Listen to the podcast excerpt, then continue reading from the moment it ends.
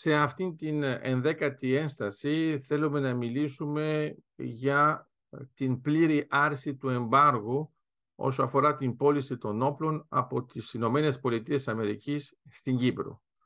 Έχει ενδιαφέρον πρώτον ότι αυτή η ιστορική απόφαση γίνεται μέσα στην εκλογική αναμέτρηση και μέσα στο πλαίσιο της εκστρατείας. Έχει ενδιαφέρον γιατί. Γιατί βέβαια υπήρχαν άνθρωποι που έλεγαν ότι αυτό δεν πρόκειται να γίνει ποτέ, παρόλο που είχαμε το EastMed Act το 2019 και ξέραμε πώς λειτουργεί. Ε, βλέπαμε ότι υπήρχε ε, αυτός ο νόμος για τον αμυντικό προϋπολογισμό για το έτος 2020 κτλ. Ε, ξέραμε ότι προβλέπονται μερικά μέτρα. Ένα από τα πιο σημαντικά είναι να συνεχίζει να λαμβάνει τα απαραίτητα μέτρα. Ποιος; Η Κύπρος για την απαγόρευση πρόσβασης στα λιμάνια ρωσικών πολεμικών πλοίων για ανεφοδιασμό και εξυπηρέτηση. Τα άλλα είναι ε, εντελώς νομικά. Αυτό που ε, θέλουμε τώρα να επισημάνουμε σε αυτή την ένσταση είναι ότι πρώτον δεν μας προετοιμάζει κανένας ότι θα γίνει αυτό ενώ είναι προετοιμασμένο, ενώ είναι αναμενόμενο και είναι μια συνέχεια. Είναι μια συνέχεια μιας πολιτικής των Αμερικανών που μπορεί να αφορά και τα F-35 και τα F-16. Ε, στην αρχή ε, μια μερική άρση και τώρα μια πλήρη άρση του εμπάργου για την Κυπριακή Δημοκρατία. Ε, πρέπει να υπενθυμίσουμε σε αυτούς που μας παρακολουθούν ότι πρόκειται για ένα γεγονός που είναι πραγματικά επαναστατικό γιατί δεν είχε αλλάξει καθόλου αυτό το καθεστώς από το 1987. Έχει επίσης ενδιαφέρον ότι είναι μετά το EastMed Act, μετά βέβαια και την ανακάλυψη του φυσικού αερίου στην Κύπρο και από την Exxon Mobil, αλλά βέβαια και από την Eni και την Total. Καταλαβαίνουμε ότι υπάρχει ένα ενισχυμένο ενδιαφέρον και τώρα βλέπουμε ότι από την 1η Οκτωβρίου θα έχει δικαίωμα η Κύπρος να αγοράσει πολεμικό υλικό από την Αμερική και να ενισχύσει την άμυνά της χωρίς να υπάρχει κανένα πια εμπόδιο. Μία παρατήρηση που μπορούμε να κάνουμε επίσης είναι ότι όταν κάνεις μια καλή κίνηση πρέπει να υπάρχει τουλάχιστον μια αντίδραση από τον εχθρό σου και αυτό το είδαμε ότι είναι καλή κίνηση γιατί είδαμε αμέσως ότι η Τουρκία αντέδρασε αλλά το θέμα είναι ότι ουσιαστικά ευνηδιάστηκε και έμεινε λίγο στο περιθώριο γιατί βλέπουμε ότι ενώ υπάρχει αυτή η λογική σειρά δεν το περίμενε και δεν είχε προετοιμαστεί.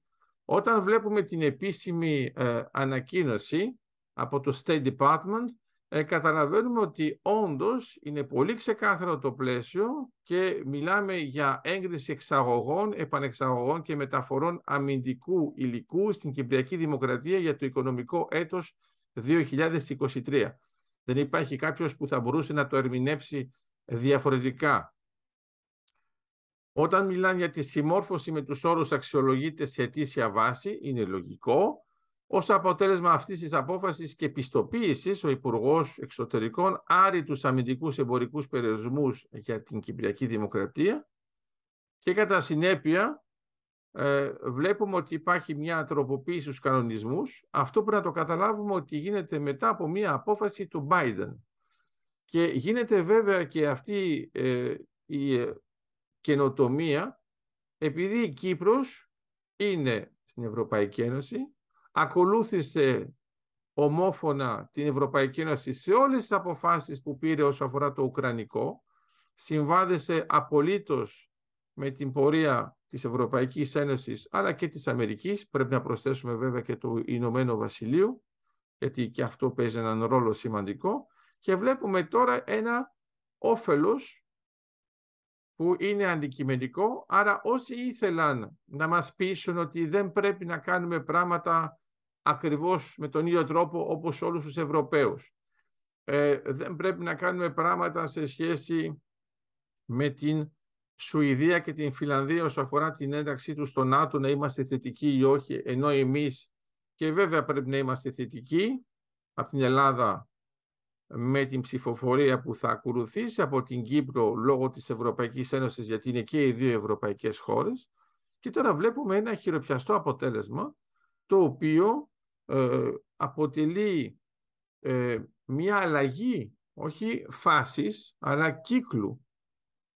Γιατί τώρα μπαίνουμε σε μια άλλη περίοδο και αυτό σημαίνει επίσης ότι είναι ένα πολύ καλό βήμα και για το μέλλον όταν μιλάμε για τη σύμπραξη για την ειρήνη, όταν μιλάμε ακόμα και για ένα ανατοϊκό όραμα, γιατί εδώ ξεκαθαρίζει το πλαίσιο, θα δούμε και τις κινήσεις από τη δικιά μας την πλευρά, ενώ από την πλευρά της Κύπρου πάνω σε αυτό, πάνω είναι μια απελευθέρωση, δεν είναι μόνο ε, μια άρση εμπάργου, είναι, είναι σημαντικές και οι λέξεις, δεν βλέπω μόνο την άρση εμπάργου από την Αμερική, βλέπω επίσης και την απελευθέρωση του εξοπλισμού της Κύπρου.